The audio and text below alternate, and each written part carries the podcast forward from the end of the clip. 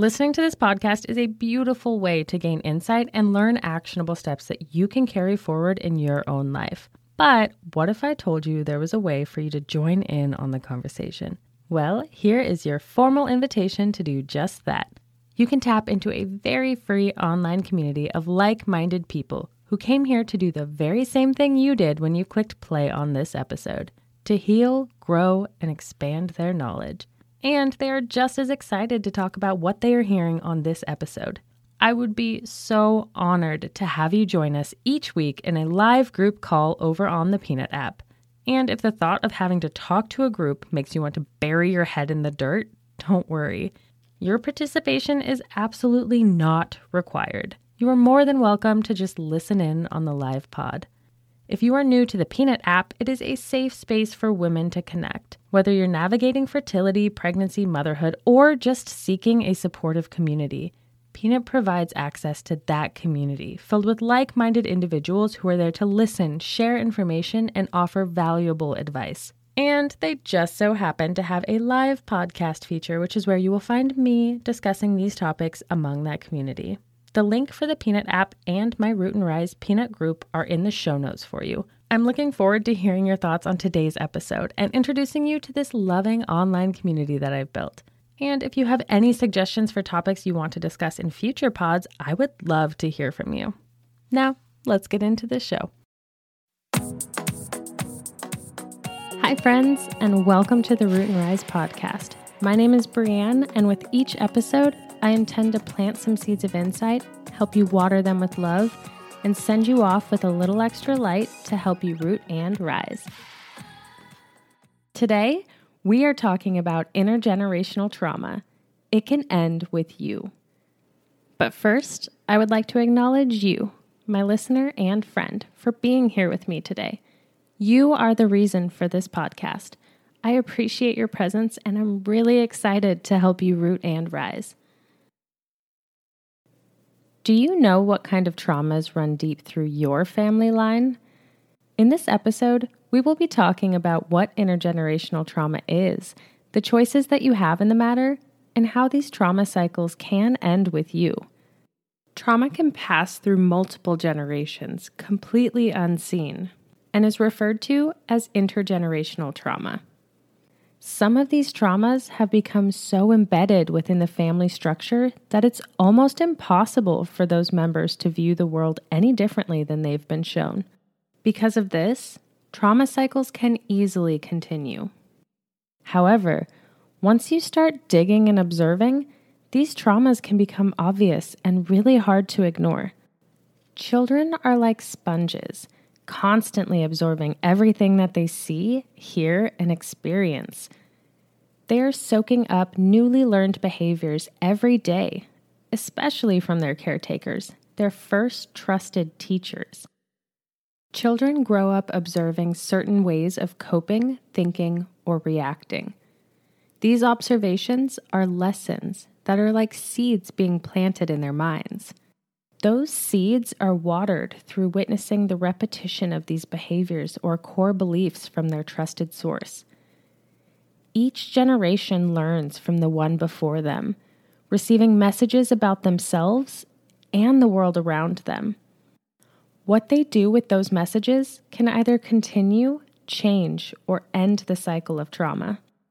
While we are not able to change our ancestors or any generations before us, we have complete control over how we absorb and transfer this trauma as adults.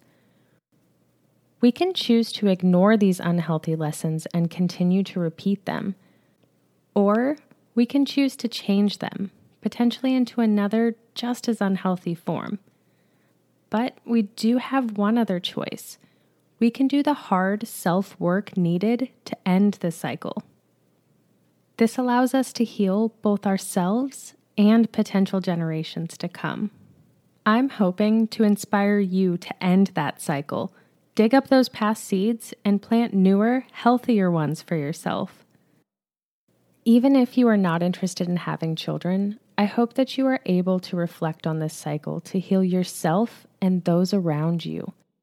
It's important to note that when I discuss passing on the trauma or pain, I don't necessarily mean just to children. There is a chance you might pass it along to yourself, your partner, the people surrounding you, and even your pets. You are reason enough to end the cycle. You are deserving of better, and I hope that you make that choice for yourself. Remember, we have a choice in how we choose to react to life. If we choose to ignore these traumas and pain, they could easily be passed down. For example, if you grew up in an abusive home, you may continue that cycle of abuse. If you grew up in a home with neglect or even just a lack of love or affection, you may go on to restrict those same basic needs in yourself and others. If you grew up in a home where feelings and emotions were not easily expressed or welcome, you may shut down as your coping mechanism and shut others out. Another way of passing these traumas along is by selecting partners with the same or similar qualities. It's easy to associate the relationship with love as it is a dynamic that seems familiar. Making this choice in relationships only continues and intensifies that pain cycle in your life. Intergenerational traumas can also change form as a way to cope or even overcompensate for the pain passed down. These are situations where the child has grown to take on a different aspect of the trauma or to want something drastically different for themselves. But they may not be able to change it in the healthiest way possible. Think about if you grew up in an abusive home the cycle can be transformed into one of anxiety and belief that the world is not a safe place. If you grew up in a home without love or affection, you may swing to the opposite side of the pendulum and become overbearing or too involved. If you grew up in a home where feelings and emotions were not easily expressed, you may choose to express in over the top or unhealthy ways and be unable to demonstrate healthy coping skills. How can these new forms of trauma affect others in your life or the generations to follow? Continuing or changing a cycle of trauma does not necessarily make your previous family members bad people. It may be hard to extend grace to family members who have hurt you, but let's entertain some new perspectives. You've probably heard this saying before hurt people hurt people. Could it be possible that they didn't know any different?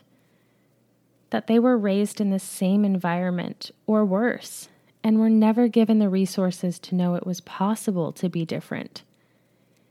They may have been doing their very best with the cards that they were given. It also is entirely possible that they could have been a better person, but just didn't have the strength or courage to do the self work required to make that choice. You are unable to control anyone else, so why focus on that negative view? Giving them grace and forgiveness is not for them, it's for you. This only allows more energy for you to put into your own healing and to help end the cycle.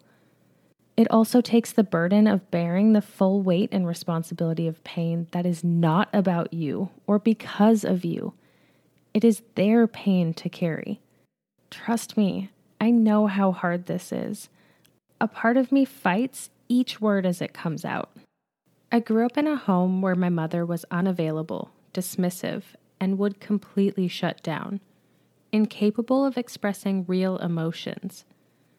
As a child, my brain soaked up these behaviors and not only repeated them in my own life, but drove me to seek out both romantic partners and even some friends with these traits. I interpreted these behaviors as love and was willing to accept that same pain cycle for myself because it was familiar. It was easy to blame her for much of the abuse that I welcomed into my life through her lack of guidance and love. She didn't even talk to me after she found out that I was raped as a teenager or abused in my adult years. Finding grace and forgiveness in my heart for her was not an easy task I still struggle with it on my worst days. I learned a lot about my mother through this process as well, and over time have grown to have more grace and forgiveness for her. Her generation was not given the same freedom or resources that we have been given to both admit and heal mental health issues. A lot of times, these were just swept under the rug or hidden behind a mask. The discussion of mental health was not as normalized as it is now, and she did not have anyone in her life to show her any differently. She may not have given me what I needed, but that may have been the best that she could do. I can choose to take on her pain, like I did for much of my life, or I can choose to voice my own and break free of that cycle. It's a choice to be available for myself and for my loved ones in the ways that she was not capable of, and not to shut everyone out like my natural instinct still is sometimes. I am actually grateful for the pain that I've held in not having a mother's love. Forcing myself to find a way out of that cycle has allowed me to speak what my mother could not speak, to feel what she was afraid to feel, and therefore heal what she was incapable of healing. By continually pushing forward and practicing awareness in my behaviors, that suffering has been transformed into the greatest gift I could ever pass along endless love. My child will never know a day without love. And yes, you better believe I will be practicing restraint and taking that too far to the opposite extreme, being overbearing or too involved. A quote about intergenerational healing that I want to leave you with before I go is by Gemma B. Benton. Our ancestors knew that healing comes in cycles and circles. One generation carries the pain so that the next can live and heal. One cannot live without the other. Each is the other's hope, meaning, and strength. We can choose to focus on the pain and just keep creating more pain. Or we can heal ourselves and have the courage to look for the hope, meaning, and strength to be different. You do not have to suffer in the ways that your family before you chose to suffer. It is possible to take that suffering and turn it into a gift to give yourself, loved ones, and generations to come. You can allow others to live and heal as you choose to live and heal yourself. Intergenerational trauma can end with you. Well, friend, you've just heard my take on intergenerational trauma. This only grazes the surface of this topic, and you can expect to hear more about it in the future. Be sure to send me your questions and thoughts to be included in our next episode. Thank you for tuning in to the Root and Rise podcast.